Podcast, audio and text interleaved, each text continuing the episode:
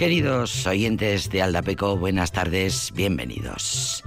¿Quieres luchar contra el patriarcado? Pues implícate en las comilonas de Navidad. Tu abuela, tu madre y tus tías, y tu hermana, seguro, llevan años cocinándolo todo, levantándose cada cinco minutos de la mesa. ¿No crees que ha llegado el momento de abandonar tu actitud pasiva y participar en la preparación de los banquetes? Recupero para la ocasión un, este desternillante artículo de la escritora donostiarra, periodista también donostiarra, Sabina Urraca, impagable. La suelo traer por Navidad porque hace unos escritos muy divertidos, muy certeros, muy ciertos, muy necesarios. Mi Navidad, amigos míos, escribe Sabina Urraca. Siempre había sido un eterno permanecer sentada mientras ricos manjares pasaban ante mis ojos. Asistía a la Nochebuena, orquestada durante mi infancia por mi abuela y mi tía, como se asiste a una superproducción del Circo del Sol. Luces y brillantes agasajos, olorosas viandas, saltos mortales y volteretas triples, para que todo quedase perfecto, para que la comida estuviese caliente, deliciosa, a tiempo. Sin embargo, no fue hasta el año pasado cuando me di cuenta de la complejísima coreografía que suponía mantener cada año el estándar de excelencia de la cena de Nochebuena y la comida de Navidad. Claro que era consciente de que detrás de esa cena maravillosa había una cantidad de trabajo brutal, pero el verdadero golpe iluminador en la cabeza no llegó hasta que me enfrenté cara a cara con la tarea suprema cocinar la cena de Nochebuena para mis padres. Ilusa de mí, nadando en las aguas dulces de la inocencia, se me ocurrió decidir el menú, hacer la compra, cocinar en el mismo día. No me excederé en detalles. Solo confesaré que a las nueve de la noche, cuando por fin estuvo todo listo, solo quería meterme en la cama, llorar un rato con el llanto agudo de un bebé abandonado en la trasera de un restaurante y después dormir cuatro días seguidos. A pesar de que era un menú relativamente sencillo, que preparé siguiendo a pis juntillas las fórmulas mágicas indicadas en el blog. Caldo, tartar de salmón, aguacate, bacalao con patata, chiribía y gremola de pistacho, membrillos cocidos en zumo de granada. El menú era sencillo. Pasé por todas las etapas del ser ingenuo que se enfrenta a la preparación de una comilona. A saber, te crees Dios, te sobra tiempo, te sobran habilidades. ¿Tu menú va a ser lo mejor que tus padres hayan echado a la boca jamás? Nunca. Crees que manejas las leyes de la seguridad alimentaria y la física, hasta el punto de que te parece posible congelar un salmón y descongelarlo para evitar el anisakis contando solo con dos horas por delante. Eso es lo que se llama sobradismo. Pero pronto empiezas a ver que no eres Dios si acaso un apóstol humilde de los que comía en una esquina de la mesa de la última cena. Dada tu velocidad para llevar a cabo con gracia toda la cena, empiezas a sospechar que tienes algún problema motriz, algún daño neurológico irreversible. El despliegue de manchas peladuras que invade tu cocina parece irreversible. Empiezas a bajar el listón y a pronunciar disculpas en plan, esto no sé yo qué tal va a salir, pero lo importante es intentarlo. El salmón aún no está ni medio congelado y empiezas a contemplar la posibilidad de decirles a tus padres que esos gusanitos blancos que se ven entre beta y beta rosa son gulas del norte. En ocasiones, luchar contra el patriarcado, ese concepto con el que tanto se nos calienta la boca, pasa por poner la mano en el hombro de la matriarca de turno, sea la abuela, la tía, la madre, la hermana, y decirle firmemente, tú siéntate, que ya lo hago yo. O en algunas ocasiones, ser capaces de apreciar lo que se nos da y abrir la boca llena de manjares y decir gracias mamá, gracias abuela, gracias tía Mariasun. Bueno, es Sabina Urraca la que firma esta, esta cosa tan divertida y tan cierta y tan certera y tan útil es Sabina Urraca, la periodista, columnista, escritora, autora de un montón de libros. Buscadla, Sabina Urraca, Donostiarra, eh, la que nos alegra las Navidades con artículos como este, que tienen, eh, hay más, tengo más, y los suelo, los quiero recuperar para estos días eh, tan especiales. Bueno, esto dedicado a las que hacéis posible eh, toda la parafernalia, toda la coreografía, como dice Sabina, eh, bueno, a pie de fogón, inasequibles al desaliento, entre olores, frituras y vaos, tantas horas de pie, cómo duelen los riñones, y luego cómo te dejan la casa los desalmados cuando se van. Bueno, pues un agradecimiento desde Aldapeco a todas las tías, Mariasun, a, a los tíos también, que a ver los hilos. Pues claro que los hay pero estadísticamente todavía ganan las tías Mariasun. Bueno, por aquí tengo yo un par de villancicos. Eh, mira, este que va a sonar a continuación, dedicado a todas las que estáis ahí en la cocina todos estos días previos eh, congelando croquetas. Mira, este me lo mandó nuestro querido José Santos de la Iglesia, lo ponemos cada año, y además, enseguida, en directo, dentro de unos minutos, vamos a hablar con él, con el organista José Santos de la Iglesia, que esta tarde a las seis y media con, eh, ofrece en la Catedral Nueva a las seis y media esta misma tarde, tenéis tiempo de sobra, no os lo perdáis, eh, ofrece el tradicional concierto de Navidad que él con toda su generosidad y con todo su amor a la música y con toda la mm, eh, esa gran arte que, que tiene eh, José Santos de la Iglesia pues va eh, eh, tiene un programa precioso del que nos va a hablar con él vamos a hablar enseguida digo de música celestial y de la que sonará esta tarde en la Catedral Nueva y con él mientras le vamos llamando que suene este triunfalísimo cántico navideño.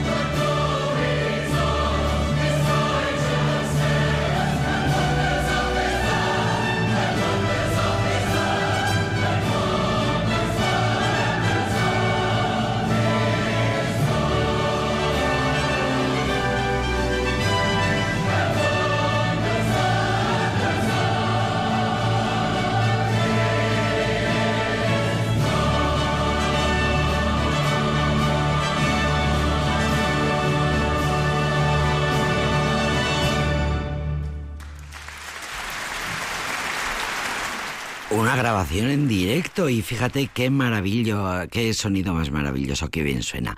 Alegría para el mundo es la traducción de este villancico inglés. ¿Cuántas veces lo habremos escuchado? ¿Cuántas veces se sale en el cine? La música que muchos atribuyen a Händel, por cierto. Pues nada parecido, porque fue obra del compositor de música sacra, o eh, bueno, de la iglesia, eh, música cristiana, eh, Lowell Mason, estadounidense de Medfield, Massachusetts. La melodía actual fue creada por el compositor eh, por este compositor en 1839 y por su parte el autor de la, de la letra fue el teólogo y escritor de himnos religiosos Isaac Watts en 1900, uy, perdón, en 1719. Eh, que por cierto se basó en el Salmo 98 de la Biblia. Estos son todos los detalles que tengo de este alegre villancico, de, este, de esta alegría para el mundo, que es lo que... ¿Quién no va a desearle alegría al mundo entero? Pues es uno de los villancicos más populares de en los países de habla inglesa, seguro, y luego pues en los de, que estamos bajo su influencia. Al respecto de Händel, de la autoría, se cuenta que Mason eh, efectivamente se habría inspirado, pero solo en algunas notas del oratorio del Mesías de Händel. Por eso, cuando se escucha lo triunfal del himno, se le suele adjudicar al ilustre compositor alemán, pero no, pero no. Isaac Watts, por su parte, es un prolífico escritor de salmos, figura destacadísima en la música religiosa, un autor eh, de himnos eh, destacadísimo. Dicho lo cual, que venga la alegría para el mundo, que venga de donde venga, pero que venga, y ya de paso, pues que le venga también a este programa que se llama La Peco.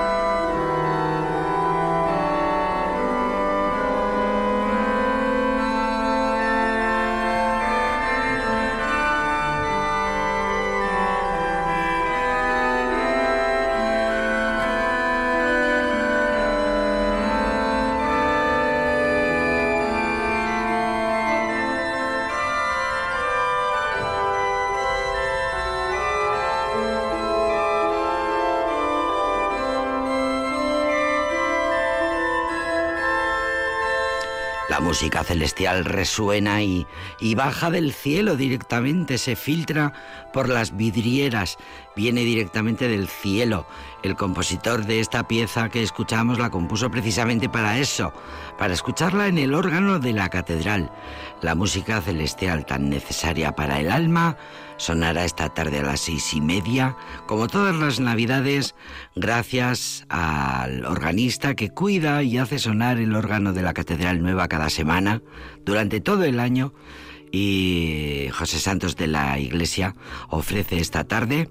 Tienes tiempo todavía para hacer el plan a las seis y media hasta completar aforo, pero el aforo de la Catedral Nueva es inmenso.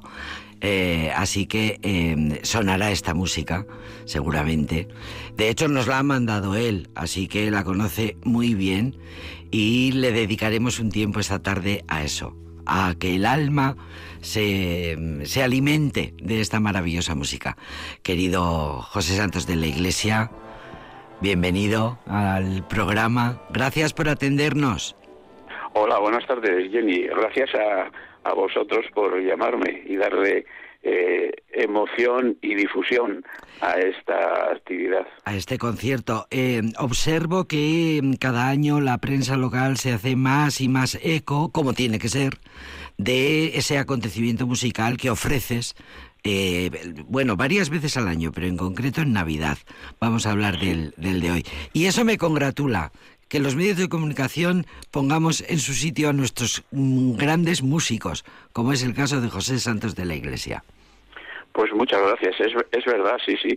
Las cosas, pues oye, eh, el hecho de, repetirlas, pero sí que os interesáis por esta actividad también, es decir, por la música en general, pero en este caso la música de órgano en particular, que es un poco más eh, apartada de, de lo habitualmente escuchable, ¿no? Pero que, vamos, tiene una importancia en el desarrollo de la historia de la música eh, extraordinario. Extraordinaria. La música mm, clásica, antigua, diríamos, del barroco también. Eh, en fin, en Vitoria Público hay. Eh, la Semana de Música Antigua se ha, se ha llenado siempre. No tiene, sabemos que hay público y a tus conciertos, José Santos, acude la gente. O sea que es, digamos que está muy establecido ya en el calendario cultural. Pues sí, y después pues está el, el Festival de Órgano Efectivamente. de la provincia. Que, al que acude tanta gente es un festival que se lleva ya, me parece que son 37 ediciones, ¿no?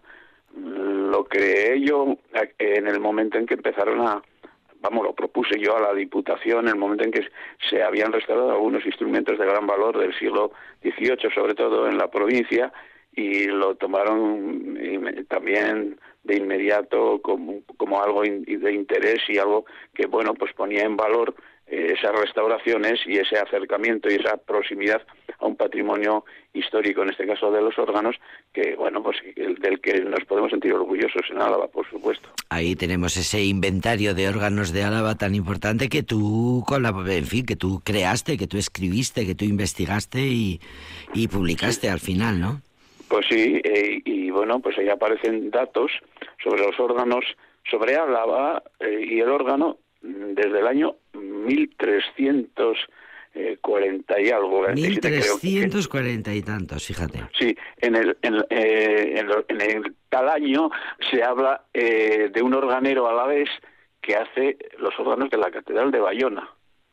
O sea que ha habido un desarrollo a lo largo de tantos siglos y bueno, pues con sus eh, subidas y sus bajadas, pero bueno, eh, eh, ahí está el testimonio de los órganos que antiguos y no tan antiguos que han llegado hasta ahora y que bueno, pues lo que corrobora es esa gran podríamos llamarle tradición de organeros y organistas que hubo en esta provincia.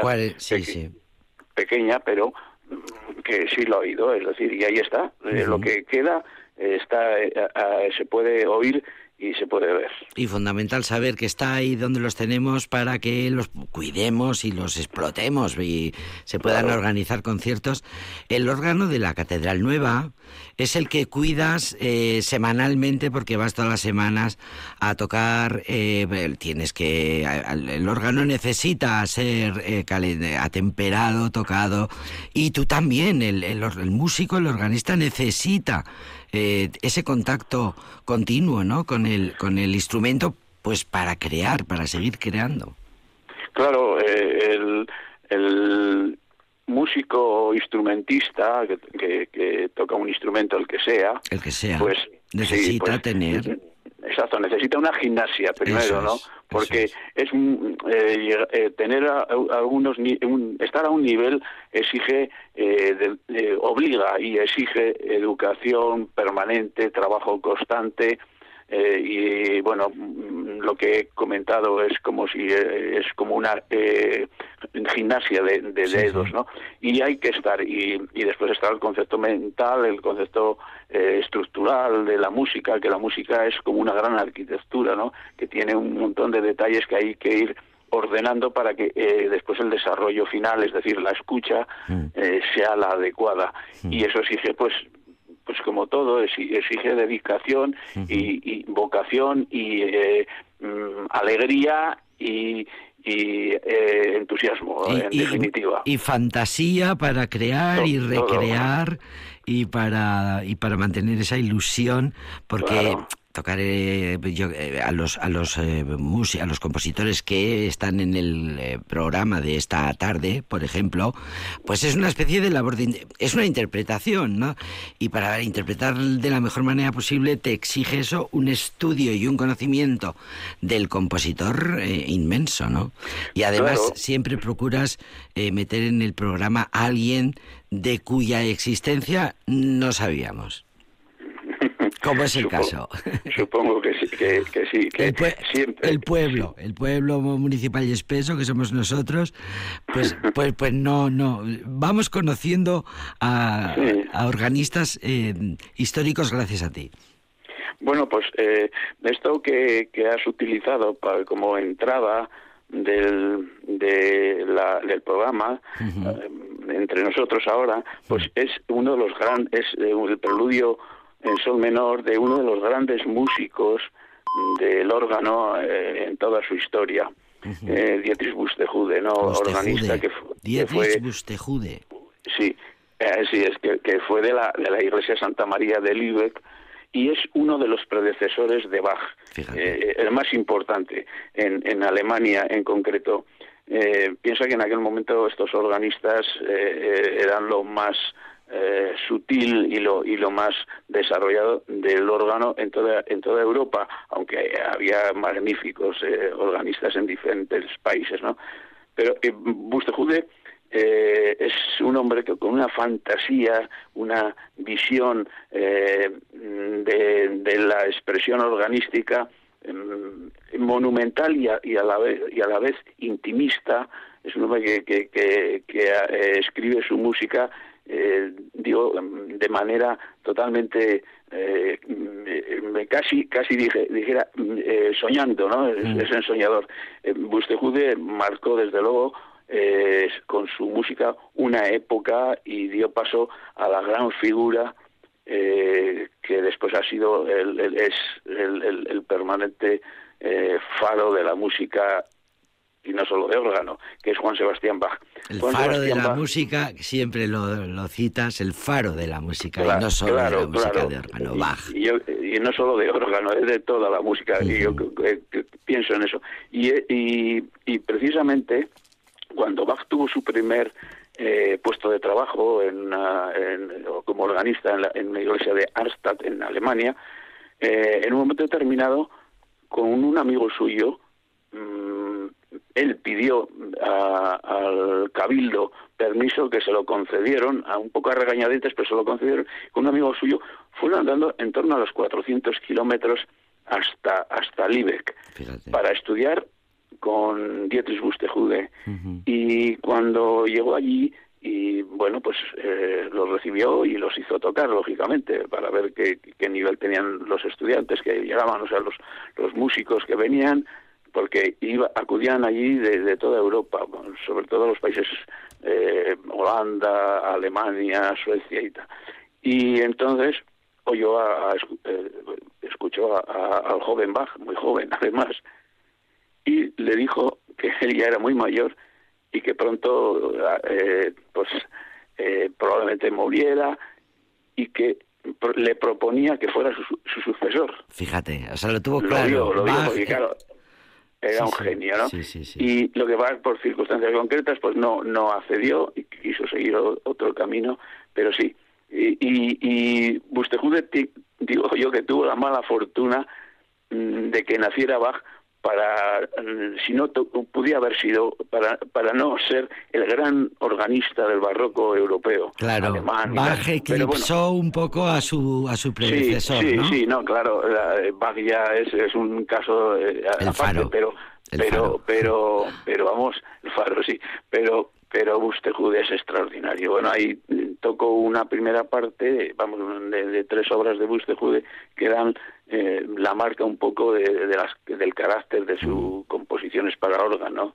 Y, y así es, sí, sí y José Santos de la Iglesia para esta ocasión, para hoy a las seis y media de la tarde en la Catedral Nueva, hasta completar aforo, pero no hay problemas de aforo porque la Catedral Nueva es inmensa. Eh, y por tanto, eh, haced plan, o sea, no estad en el centro, más cómodo imposible, se está muy bien y se escucha la música celestial propiamente dicha y ahí estará José Santos de la Iglesia, quien tengo aquí ahora mismo delante de mí en fotografía, en ese órgano que tanto cuidas y tanto tocas y tanto mimas todas, todas las semanas del año. Hoy concierto especial y al César lo que es del César, eh, Bustejude, el grandísimo figura en el desarrollo de la música de órgano y no solo. y bueno, qué bonita clase eh, bueno, qué bonito contexto eh, histórico y qué bonita clase de música y de historia que nos acabas de dar. Eh, que disfrutes muchísimo el concierto José Santos de la Iglesia. te agradezco muchísimo la entrevista, que te acuerdes de este programa, que me mandes esa música maravillosa que me mandas siempre y que nos presentes a gente tan importante como este, como este compositor, Bustejude. Pues sí, eh, es, un placer tocar esta música y, bueno, pues eh, tratar de que eh, otras personas puedan saborearla, ¿no? Y bueno, y a ti, como siempre, Jenny, tú me, vamos, te doy las gracias siempre por estar aquí encima de, de la música y de los músicos.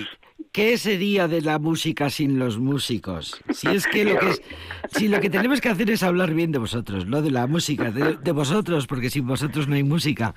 Claro, hay gente resistente, sois gente resistente, generosa, eh, hay implacable, de inasequible al desaliento, 50 mm, años eh, sin parar de estudiar, investigar, publicar, hacer eh, inventario, eh, descubrir música. Bueno, gracias.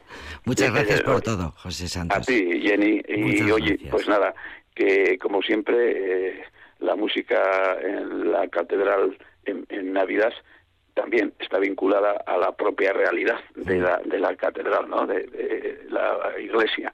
Y entonces, pues oye, pues eh, todo compone un totum revolutum que es importante. A esta música se puede acercar los que creen, los que no creen, los que no saben si creen o no creen. El alma se nos llena igual. Exacto. A, los, a los creyentes y a los no. El alma se nos llena igual en, la, en ese marco incomparable. De la música también, ¿eh? La música es, ese camino que, que, que nos conduce y que a todos y que y que bueno pues ojalá eh, pues la música la música sí que es un, una herramienta de paz. A ver si si en estos mundos eh, oscuros en los que estamos otra vez siempre en esta humanidad pues bueno que la música también sirva con esos faros que tiene la música tan tan claros para guiarnos un poquito verdad. Que así sea querido José Santos. Eh, hoy a las seis y media en la catedral no os lo perdáis en la catedral nueva. Un abrazo un abrazo muy grande, gracias. ¿eh? Feliz Navidad a todos. Feliz Navidad.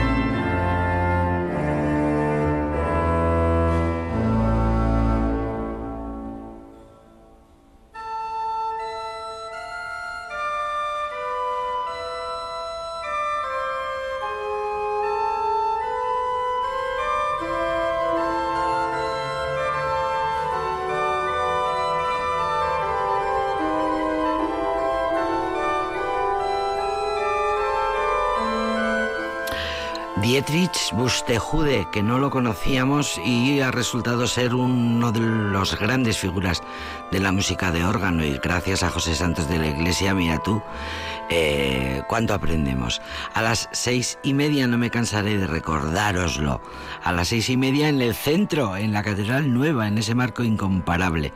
Un momento único que José Santos de la Iglesia eh, ofrece todas las Navidades Música para el alma y para el espíritu y enseguida eh, con otra hablaremos con otra de las eh, grandes voces que tenemos en este programa que nos hablan y nos ilustran y nos educan al respecto de todo lo que tiene que ver con los temas luminosos que son siempre vienen siempre de la mano de, la, de las artes, de la música, del cine.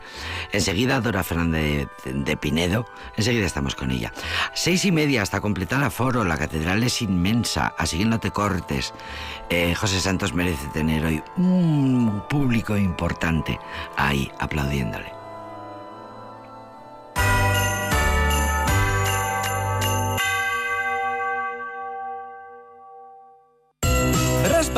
Raspa, raspa, sin parar. Diviértete y gana premios esta Navidad con el Raspa y Gana de Gorbella. Regalamos más de 15.000 euros en premios. Solo tienes que realizar una compra mínima de 5 euros en cualquier establecimiento del Centro Comercial Gorbella y registrar tu ticket en nuestra web. Recibirás un acceso para poder participar. Entra en www.centrocomercialgorbella.com y prueba suerte. Radio Vitoria llama a Concejo Abierto. Todas las tardes, a las 8, damos voz al mundo rural y a los nuevos emprendedores, conocemos la vida social y cultural de nuestros pueblos y las inquietudes de sus habitantes.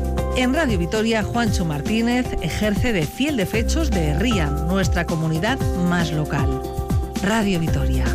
Compartimos lo que somos. Bienvenidos a Baserri Gourmet. Julius Bienert continúa su tour único en el mundo. ¿Qué puedo comer por aquí? Esta vez del Molino de Urdaniz. Un restaurante ubicado en un antiguo molino junto al río Arga. Al Mendigoicoa Becoa. Es el Baserri soñado por cualquiera para dar comida y cobijo al viajero. Baserri Gourmet. Mañana por la noche en ETV2. Desde Radio Vitoria queremos invitaros a celebrar, a compartir y a disfrutar la Navidad con nosotros. Unos días en los que unos se van y otros vuelven, pero todos con la misma ilusión, la de compartir los mejores momentos con los nuestros. Radio Vitoria, batzen gaituzten gabonak.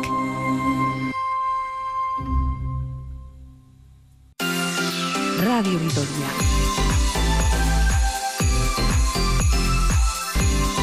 Egu Berrión.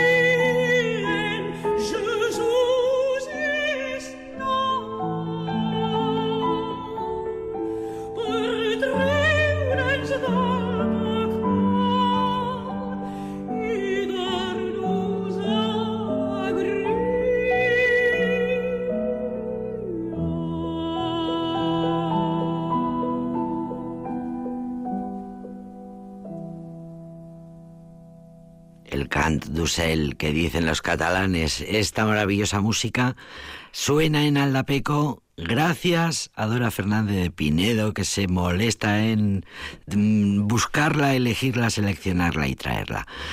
Qué bien que te tengo ahí, querida Dora Pues, Fernández de. Pinedo. Qué Yo bien. diría que gracias a Victoria de los Ángeles, que es, bueno, ha sido un año de mucho acontecimiento para hacer mucha memoria, pero memoria, memoria histórica, quiere decir memoria del sentimiento, memoria de la belleza, memoria de la gratitud.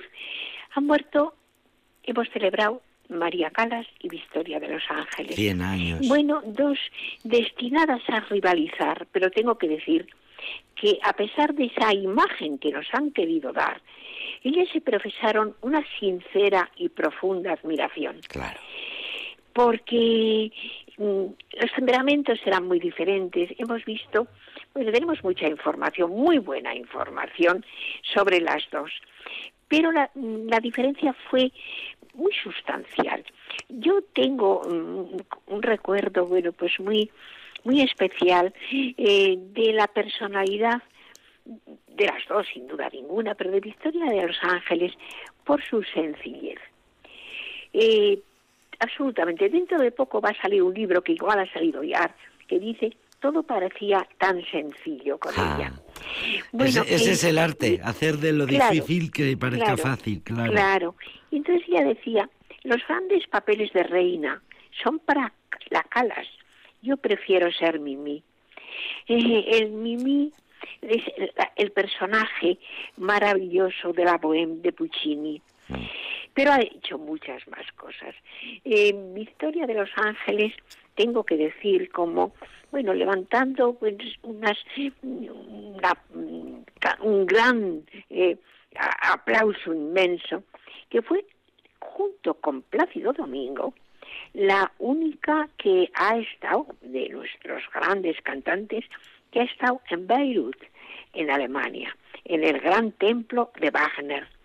Porque se pensaba que, bueno, que era un español, era muy difícil mm, que cantara en alemán, pero ella lo consiguió.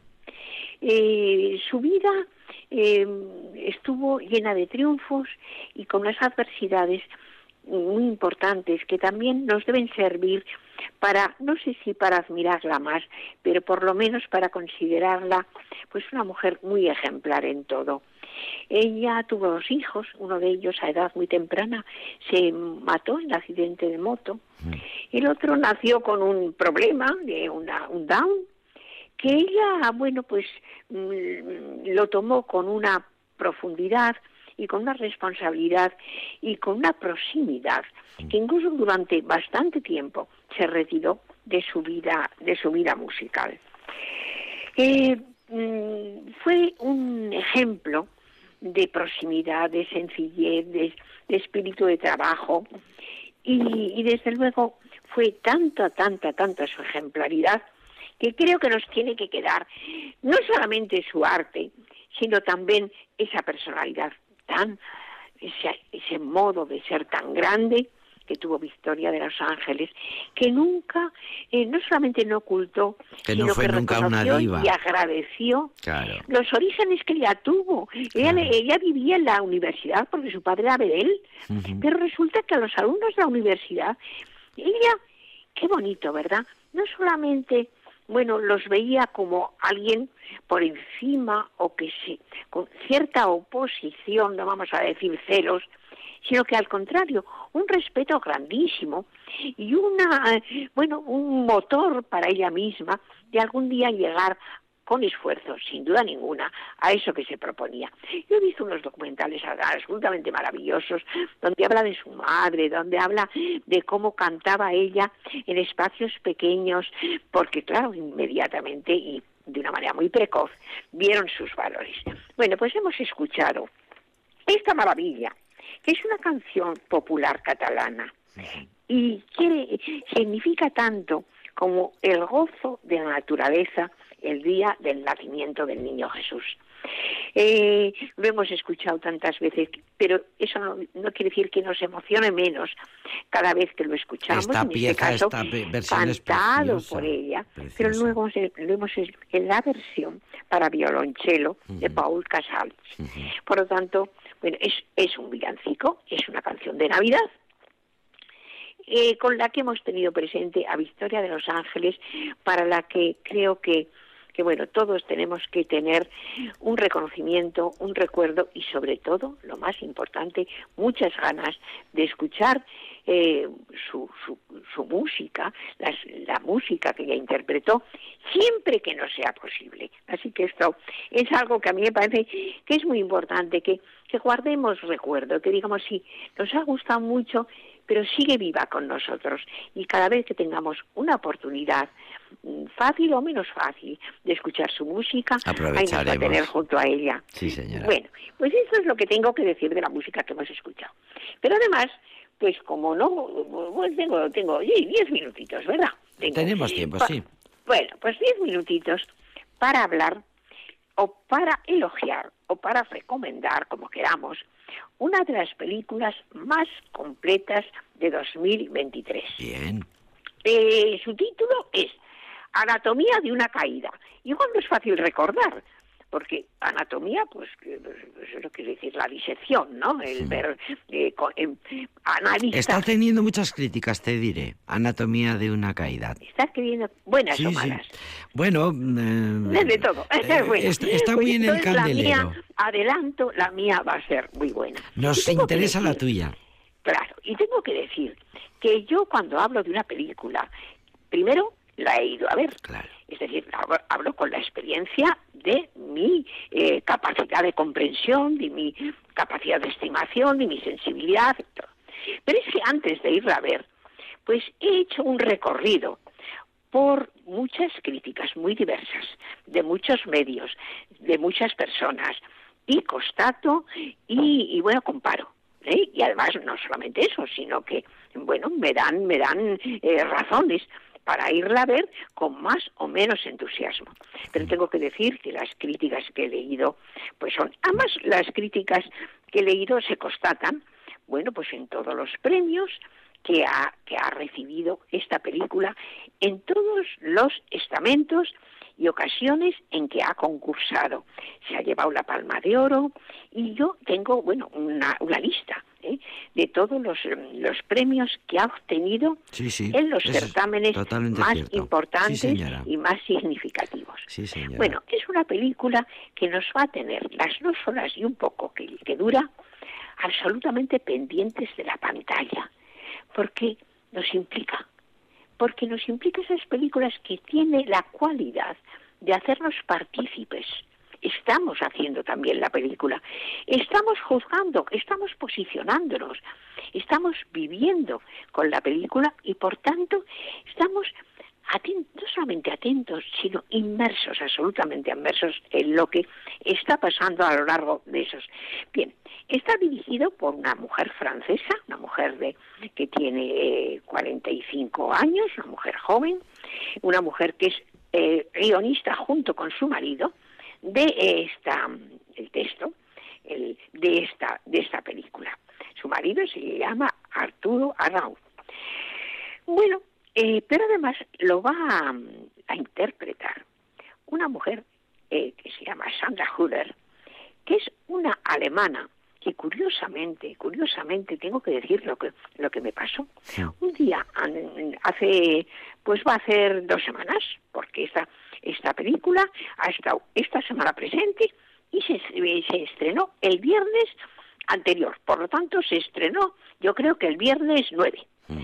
Intenté verla, porque tenía yo muchísimo interés, mm. pero resulta que cuando fui a, a, coger la entrada, pues resulta que la habían puesto en una sala no muy grande, con esto quiere decir que está reviviendo el cine en pantalla de una manera muy exitosa y mm, afortunadamente, bueno, pues muy feliz. Con lo cual cuando fui no tenía sitio. Entonces, bueno, pues ya hice una serie de cosas, vine a casa y me puse una película que yo tenía grabada y que me pareció una película muy buena. Y resulta que compruebo, según la estoy viendo, oh sorpresa, Hmm. que la está interpretando una película fantástica, pero con un personaje completamente diferente del que ahora voy a hablar o estoy hablando. Y era la misma intérprete, es una Sandra mujer alemana, es una mujer alemana Hmm. que allí donde va arrasa. Mm. Pero yo creo que se le podría, yo qué sé, pues igual decir, pues, pues, la Greta Garbo de este momento. Sí, sí. Un verdadero personaje. Bueno, ¿de qué trata esta película? Eh, de un asunto muy delicado. Y es que se trata de una pareja que vive, los dos escritores, de una pareja de mediana edad, ella eh, alemana y su marido francés, que viven en los Alpes franceses, en una casa, bueno, en la montaña, una casa de una casa, una casa de montaña, junto con un hijo que tiene un problema de visión muy importante. No digo que sea invidente, pero bueno, muy importante, cau- eh, con ocasión de un accidente que había tenido. Bueno, hay, mm, eso nos presenta la película, un paisaje de montaña y un personaje que es ella que está haciendo una entrevista, porque ha tenido un éxito literario muy importante. Y está con una redactora, una, una, una señora, una chica, que va a hacer una crítica, un comentario, Mm. una reseña sí. de una obra literaria de ella. Y cuando ya se marcha la, esta periodista en su coche y ya se va a dar un paseo, y cuando vuelve, su marido está muerto, tendido en el suelo, consecuencia de un golpe que se ha dado después de haber caído desde un balcón de, una, un- de, de su casa. Bueno, ahí empieza todo un proceso judicial para eh, detectar cuál ha sido la, la causa. causa. Si ha sido una, bueno, un suicidio, Pues sí. si ha sido un descuido o si ha sido un accidente provocado por una intención.